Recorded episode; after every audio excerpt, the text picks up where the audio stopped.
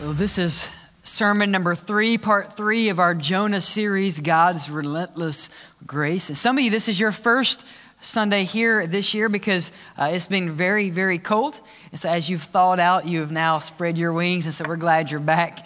Um, but if you will join me, if you have a copy of God's Word in the book of Jonah. Jonah is what we call one of the minor prophets, not because it has no significance in our lives, but because it is short in length. In the Old Testament, about two thirds of the way through, Jonah, Micah, Nahum, and then as I thought as a young child, tobacco. And every time I heard that in church, I would go, ugh. Uh, so it is not tobacco, it is Habakkuk.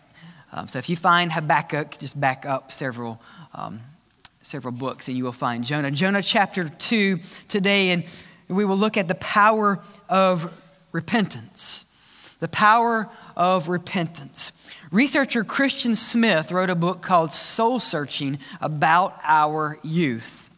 I know you'll love to hear the implications of that youth. So, this is what he found.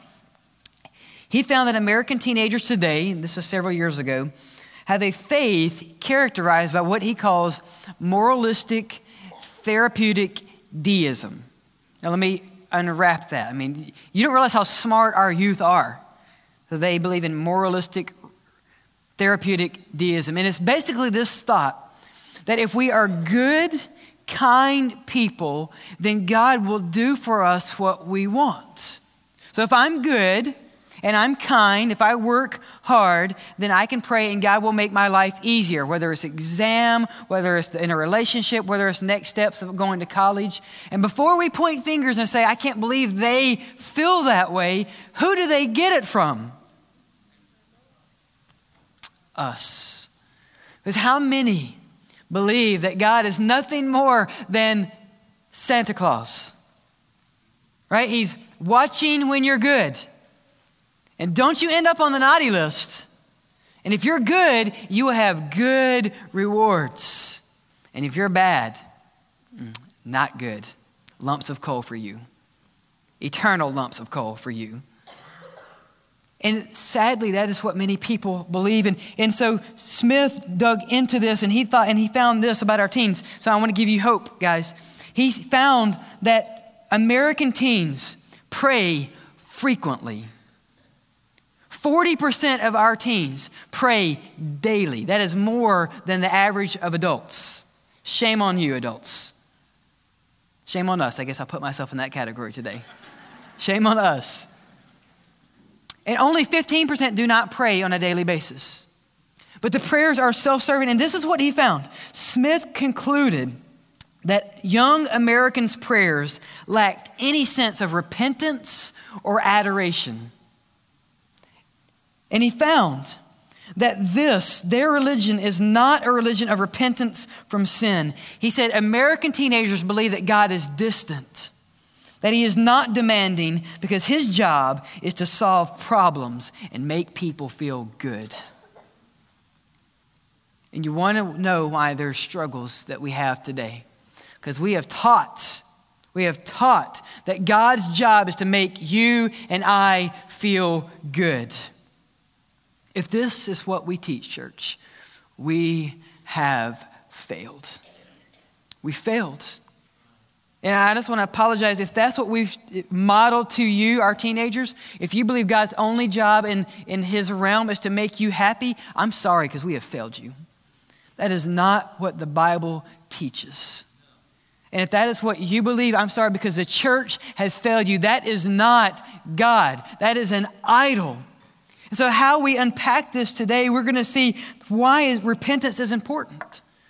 Why adoration of God is important. So, here's the short answer Is repentance necessary in our lives? The short answer absolutely.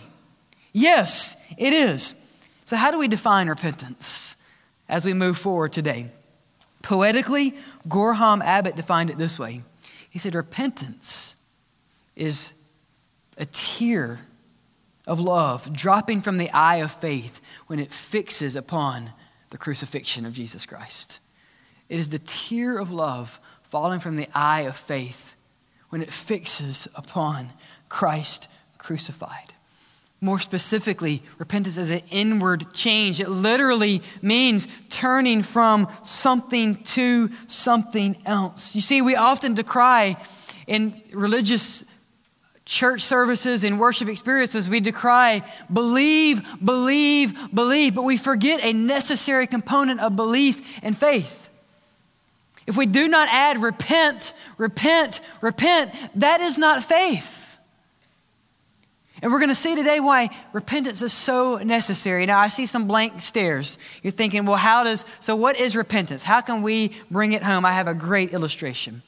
Some of you might have watched this movie before Indiana Jones and the Last Crusade. And if you remember the end of the movie, Indiana is walking to find the Holy Grail. And he's walking through one of the last obstacles, and he walks through this place where there are all these dead skeletons.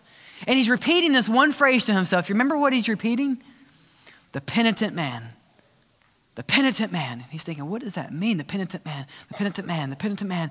And at the last second, he realizes repentance means kneel.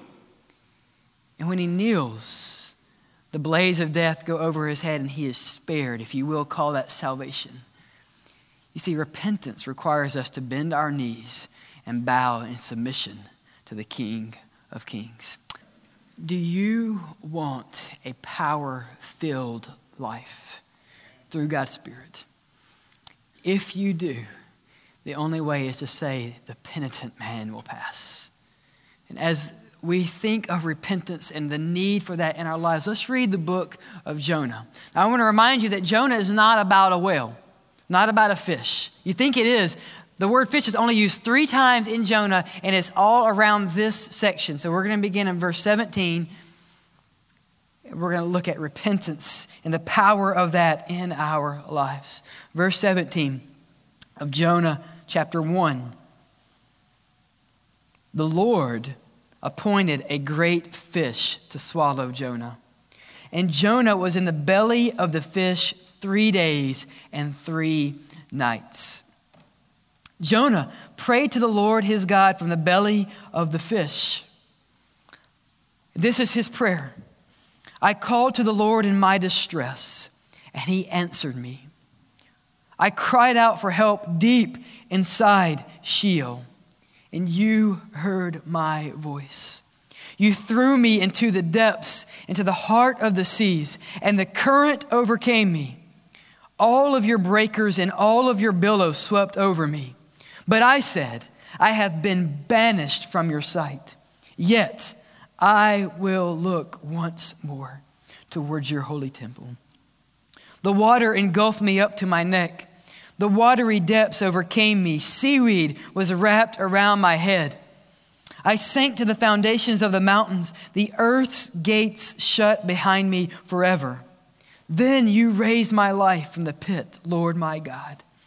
As my life was fading away, I remembered the Lord, and my prayer came to you, to your holy temple. Those who cherish worthless idols abandoned their faithful love. But as for me, I will sacrifice to you with the voice of thanksgiving. I will fulfill what I have vowed. Listen to this salvation belongs to the Lord. Then, then the Lord commanded the fish, and it vomited Jonah onto dry land. And you thought your morning was rough. Let's pray, Father. Burn within our hearts today a deep desire to repent of any sin that might linger within us. And Lord, we pray that you would pour out your spirit, that there would be a heavy sense of repentance in this place, that we would hit our knees and bow our heads, and that we would long for you to remove anything that hinders us from pursuing righteous, knowing that only the penitent man will pass, because salvation belongs to the Lord. We pray this in Jesus' name. Amen and amen. There is power in repentance. There is power in repentance. So today we pick up in Act three of Jonah. So here's how we have traced what the Lord is doing through the life of this prophet. Act one, Jonah in chapter one is called by God to go to Nineveh to bring the gospel, the good news that God changes lives. This is the best news that any prophet could hear. Go speak to a people about the good news of God, and when they hear, they will listen. And Jonah said, No. Act two Jonah runs from God. He runs from Nineveh, he runs to a ship. He runs to Tarshish. He runs into a storm that God had given, and then he runs into the stomach of this fish. Which brings us to today. We find Jonah now praying. And so we need to look not only at the place of Jonah, but his posture.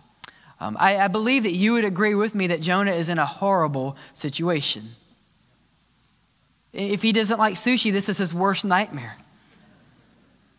Wrapped in seaweed in the belly of a fish. And we see in this, he is praying. Jonah is trying to figure out, Lord, what are you doing in my life? See, this is where we begin in repentance. Repentance is a spiritual response to God's spiritual pursuit of you. Repentance is a spiritual response to God's spiritual pursuit. John is, I mean, John, Jonah has already seen that God is pursuing him. He, God has called him. By the way, God has called us. God has given him good news. God has given us good news. Jonah runs from God. We run from God.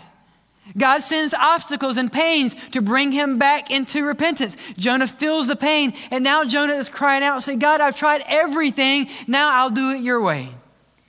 Repentance is a spiritual response to God's spiritual pursuit. Let me put it another way.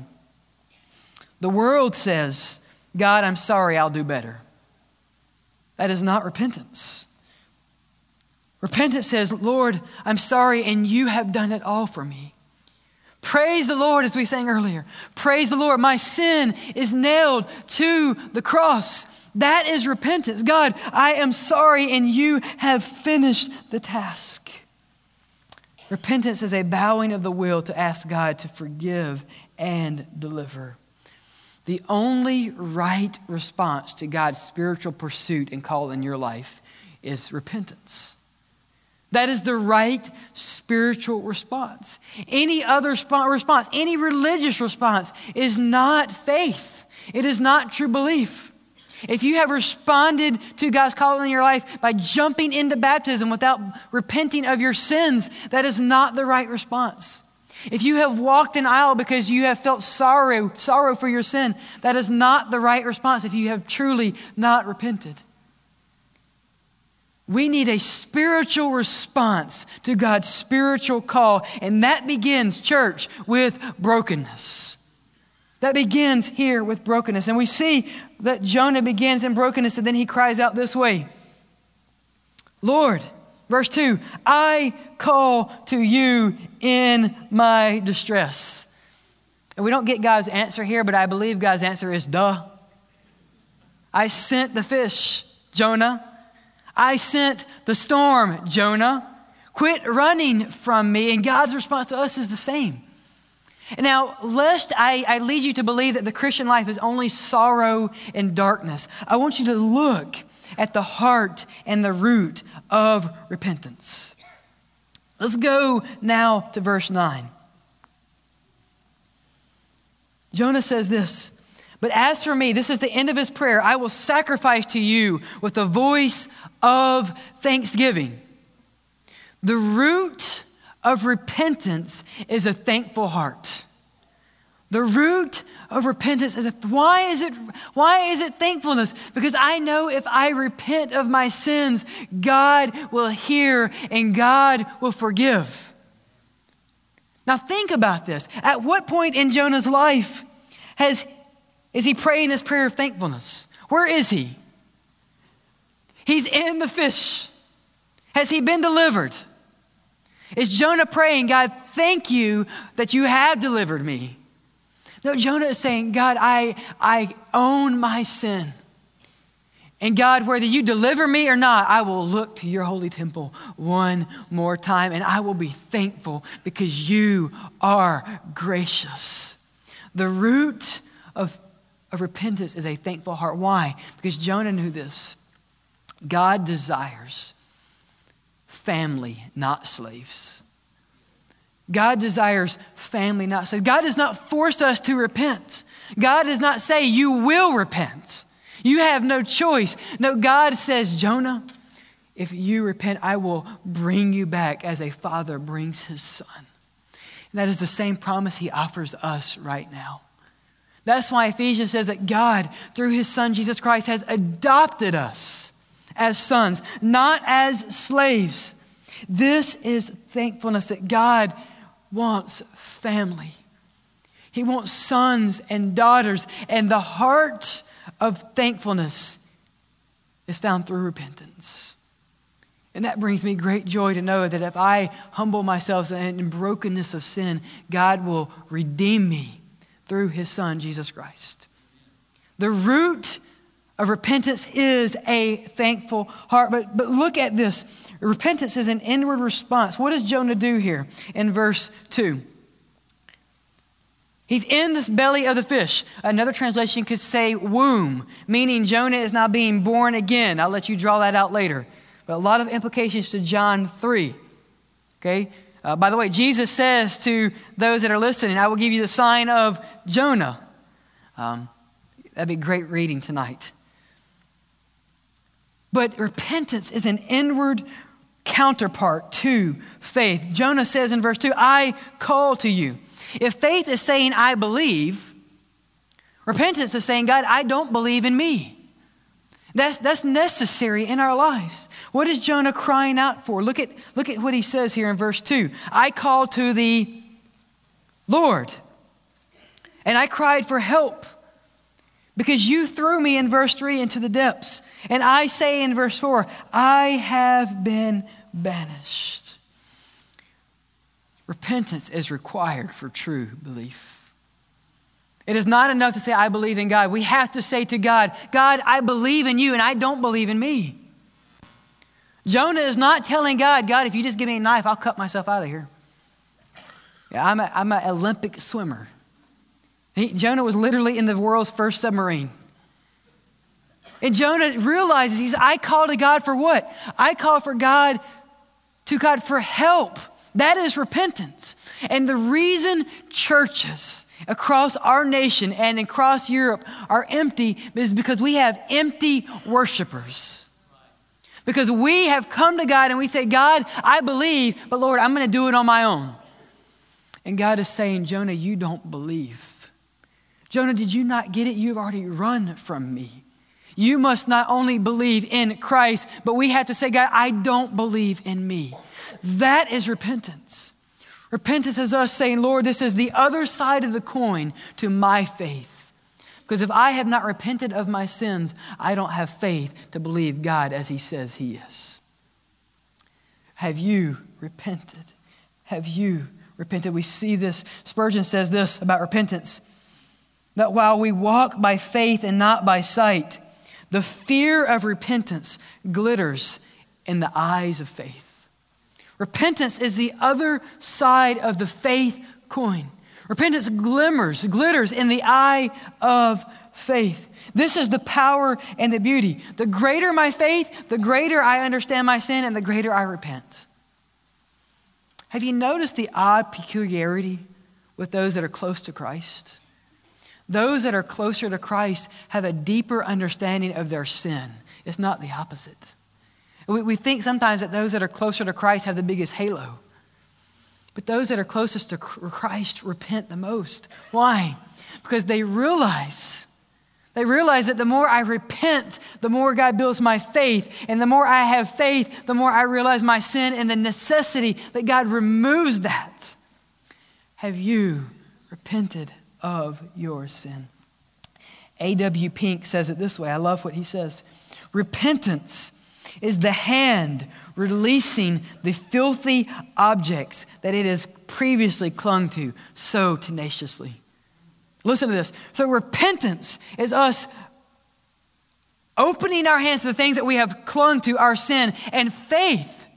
Now, he says, faith is extending an empty hand to God to receive his gift of grace.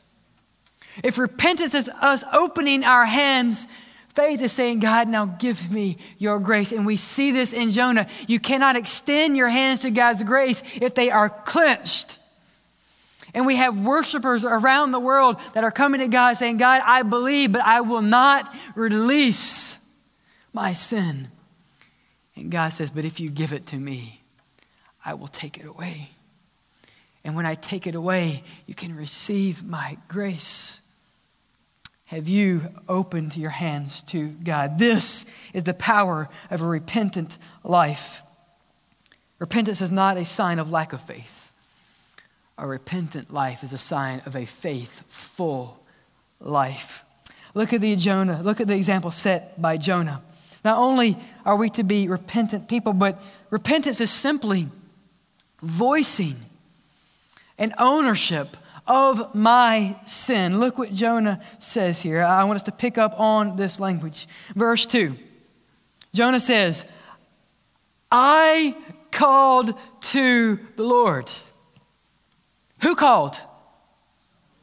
He did. Right? And we missed that. Jonah called. Verse 2 I cry for help. Verse 4 I said, I have been banished. Verse 6 I sink to the foundations. Verse 9 But as for me, I will sacrifice to you because I will fulfill what I have vowed. Repentance is saying, God, my bad. It is my voice of my sinful ownership. My parents have, let, have given me the, the sin gene as your parents have. We have a sin nature in all of us, but you know whose fault it is not? My sin is not my parents' fault. I have to own my sin. That is repentance. And we live in a world, I don't have to tell you this, it drives me crazy. We live in a world where we apologize with non apologies. Look, if you are sorry for your sin, uh, saying I apologize is not an apology. It's not. And repentance is me telling God, God, my bad. It's not your fault. It's not your fault. My sin is not Walmart's fault or the traffic's fault or the speed limit's fault. It's not my parents' fault. God, my sin is my fault. And until I get to that point, I will not repent of my sins. One horrible example of a bad apology was found in 2010 in one of our bills that Congress has passed. They passed a resolution apologizing to the American Indians. Listen to this. Here is the apology. Um, by the way, the Indians were treated by years and years by ill conceived uh, policies of the federal government and tucked away in page 45 of a 67 page spending bill the first ever admission by the United States was given of guilt. This is what it said, or did not say. The final spending bill omitted any specific reference to any heinous act, like the Trail of Tears or Wounded Knee. And it even added a clause that said, Nothing in this apology authorizes or supports any claim against the United States or serves as a settlement of any claim against the United States. What is wrong with a one sentence bill saying this? We did wrong and we are sorry. Our repentance doesn't need to be stuck in a 67 page bill. We don't need to come to God and say, God, I'm sorry, but I want to tell you what this person did to me. You don't realize how, how, how difficult of a neighbor they are and the vengeance that they have spewed at me constantly. And Lord, you don't realize my upbringing, how I have been unmercifully abused. And Lord, you know it's not my fault, but I want you to know if it is my fault, I would apologize. Is that not the way we go to God with our sin? Instead of just going to God and saying, God, I'm sorry. God, it is no one else's fault. It is mine, my bad. John Flavel says this It is easier to cry against 1,000 sins of others than to kill one of your own. It is easier to cry out against a thousand of your sins than to kill one of my own. John MacArthur says this about sin. He said, Repentance must be as loud as our sin. I can't sin loudly and repent quietly. And Jonah is here crying, calling out to God. And I believe he's calling from his gut because he's in the gut of a fish. I believe he's screaming, God, if you hear me, I'm sorry. God, if you would let me look one more time at your holy temple, God, I will vow to you and I, your salvation. I believe, and I am I wronged you. This is his sin. Recently, I had um, two people that are close to me come to me uh, publicly and say, Look, we're coming to you. We want you to pray for us, and we want to we want to ask forgiveness publicly because we have sinned and erred publicly. I love the picture that our repentance should mimic and mirror the loudness of our sin. We live in a culture that when we sin loudly, we want to repent quietly, and God says that we must with boldness come before our throne. This is the significance of baptism. Baptism is me crying loudly, I am dying to my sin and I am raised in new life. There's a reason baptism must be public because my sins are public. And the death of Christ was public. And one day there will be an audience of one, and I will stand before God, and Jesus Christ will not hide. He will look at his father and he will say, Father, I died publicly for him, and now he has confessed me publicly, and now before you publicly, Father, forgive him. Forgive him. This is the power of repentance. But we see this also in Jonah's life. Repentance is a recognition. Not only is it internal, but repentance is a recognition that the worst thing that could ever happen to us in our life is that we be banished from God. Repentance is a recognition that the worst thing that could happen in my life is that God would banish me from his sight. Look at what Jonah says in verse 4. He says, But I said, God, I have been banished from your sight. Yet, look what he said, yet, God, I will look just one more time. You see, sin banishes us from the presence of God, and we must realize that's the worst thing that could ever happen to us. We see in Genesis, and this is a repetitious theme throughout Scripture this is what we call the meta narrative. We see in Genesis 3 that when Adam and Eve sin, what happens to them? Yes, they will die. Yes, they have they are found that they are naked. And for some of you, that's the worst thing that could ever happen to you is realize I am in public and I am naked. I'm just going to die right now. But that's not the worst thing that could happen to Adam and Eve. What is the worst thing that happens in Genesis 3, verse 24? We see that the Lord drove the man out and stationed the cherubim and the flaming cherubs before them, whirling the sword east of the Garden of Eden to guard the way of the tree of life. That God removed them from his presence. You see, the fall and your sin has banished you from the presence of God. And that is the worst thing that could happen to us.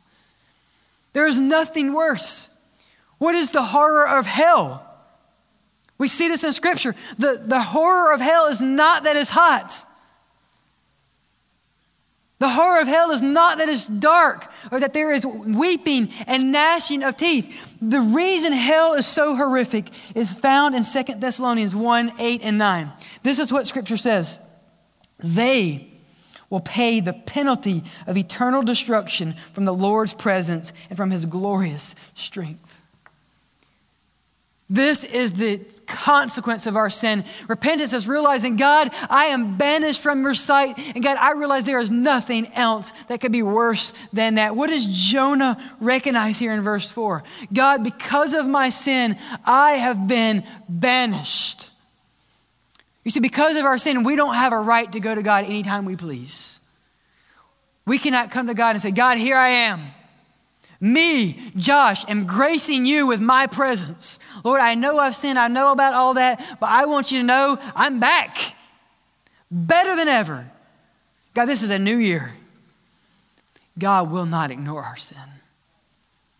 And the worst thing that could ever happen to us is when we sin once, we are banished from his presence. You see, this is the power of repentance. That Jesus Christ took our place and our punishment and our abandonment. Yeah, I believe one of the horrors of the cross was not the pain. It was not the nails driven in his hand. It was not the thorns on his head. Listen to Matthew 27. Jesus on the cross from noon until three in the afternoon, darkness came over the whole land. About three in the afternoon, Jesus cried out with a loud voice, Eli, Eli, lama sabachthani, which is this, my God, my God, why have you abandoned me? The same language used here in verse 4 by Jonah God, I have been banished. Church, this is the consequence of our sin. And this is the power of repentance. It's encapsulated in the song that I love so much How deep the Father's love for us. How great the pain of searing loss the Father turns his face away as wounds which mar the chosen one bring many sons to glory. The power of repentance is that Jesus was abandoned so that you and I never have to be. Jesus was banished. Jonah, Jesus was banished so that if we turn to him and turn from ourselves, we never have to be.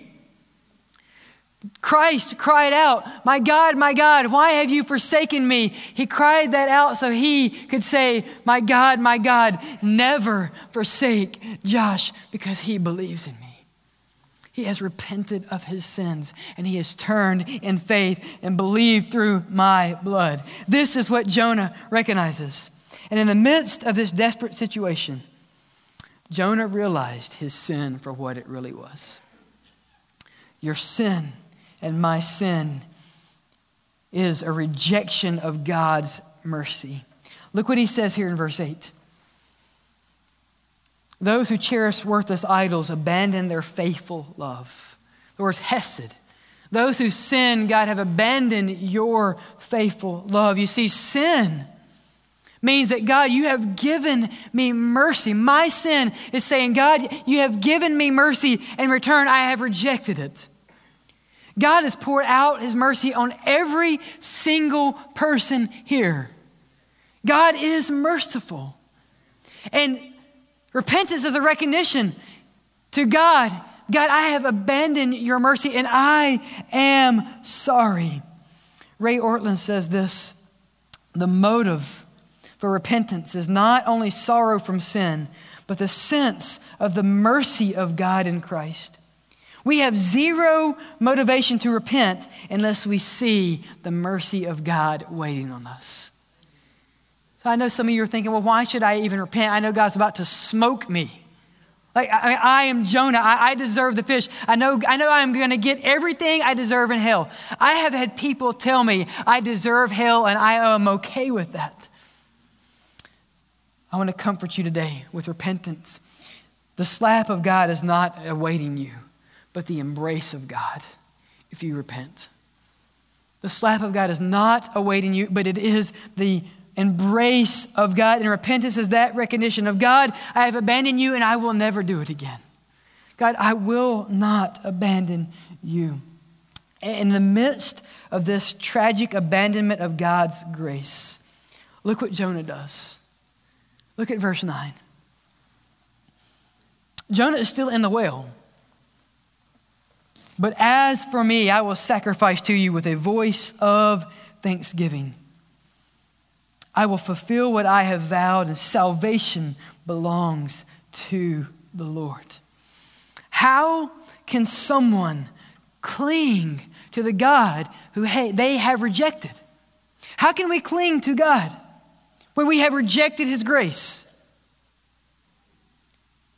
Because Jonah is now clinging to the promise of God. Here is the promise of God. He knows that God is gracious, and he knows there is something about our repentance that stirs God's heart. And Jonah is crying out and saying, God, hear me one more time because I know if there's any chance at salvation, God, it is in you. Repentance is merely us clinging to God's promise. It is us knowing that, God, you have died for me. And I don't deserve it, but I need it. And God, I am clinging to the promise. God, as the seaweed clings to my head, I will cling to your promise. God, I don't know a way out of the situation, but I will cling to the promise that if I believe and if I trust, you will save me. You see, Jonah was a man who was intimately familiar with God's word. And Jonah knew this. Jonah knew that his repentance would stir the heart of God. Jonah knew that his repentance would stir the heart of God. As I, we were reading this text, I was thinking about these Psalms. Look at verse 2. I called to the Lord in my distress. Over and over and over again, in Scripture, we see that if you call to God in your time of need, He will hear. He will hear. You say, well, well, I'm a sinner. I have been running from God. And God sent a storm in my life, and I know the storm is from God, and I am still not repenting. I would rather die than repent. And Jonah is saying to us this morning if you cry to God and repentance, he will hear. He will hear. Psalm 20, verse 9 says this Lord, give victory to the king. He may answer us on the day that we call. Psalm 35, verse 6 This poor man cried, and the Lord heard him and delivered him from all his troubles. Psalm 138, verse 3 says, On the day that I called, you answered me. You increased strength within me. Romans 10, verse 13, For everyone who calls upon the name of the Lord will be saved. Let's put that in Jonah terms. Verse 2 I called the Lord. Verse 9 Salvation belongs to the Lord. Romans 10 Whoever, whoever calls upon the name of the Lord in verse 2 will find salvation in verse 9. Praise be to God that He hears the cry of the repentant, not the arrogant, not the proud, not the religious not the bold. He hears the calls of the repentance. So, how do we answer the Lord? Jonah might not have known it, but the word that he used here when he said, Salvation belongs to the word, Lord, is the word Yehoshua. The same man in the name of the sixth book of the Old Testament, Joshua, which means salvation belongs to the Lord. If you were Greek speaking at that time and you wanted to name your child Greek version of Joshua, you would have named him Jesus, which means God saves. And when Jonah cried out, Salvation belongs to the Lord, he was crying out, Jesus. Salvation is from the Lord.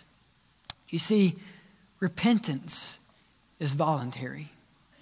God will not force us to repent.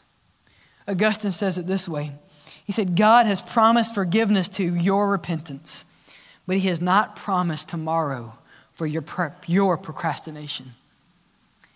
Some of you are here right now and you think, well, there's always tomorrow. I know God is calling me to repent and find forgiveness, but there's always tomorrow. God has not promised tomorrow for your procrastination.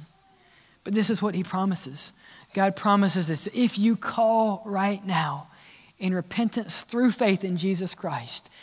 What does Jonah say? If we call to God, He will categorically hear us. And I pray today would be the day that you would call and God would hear you.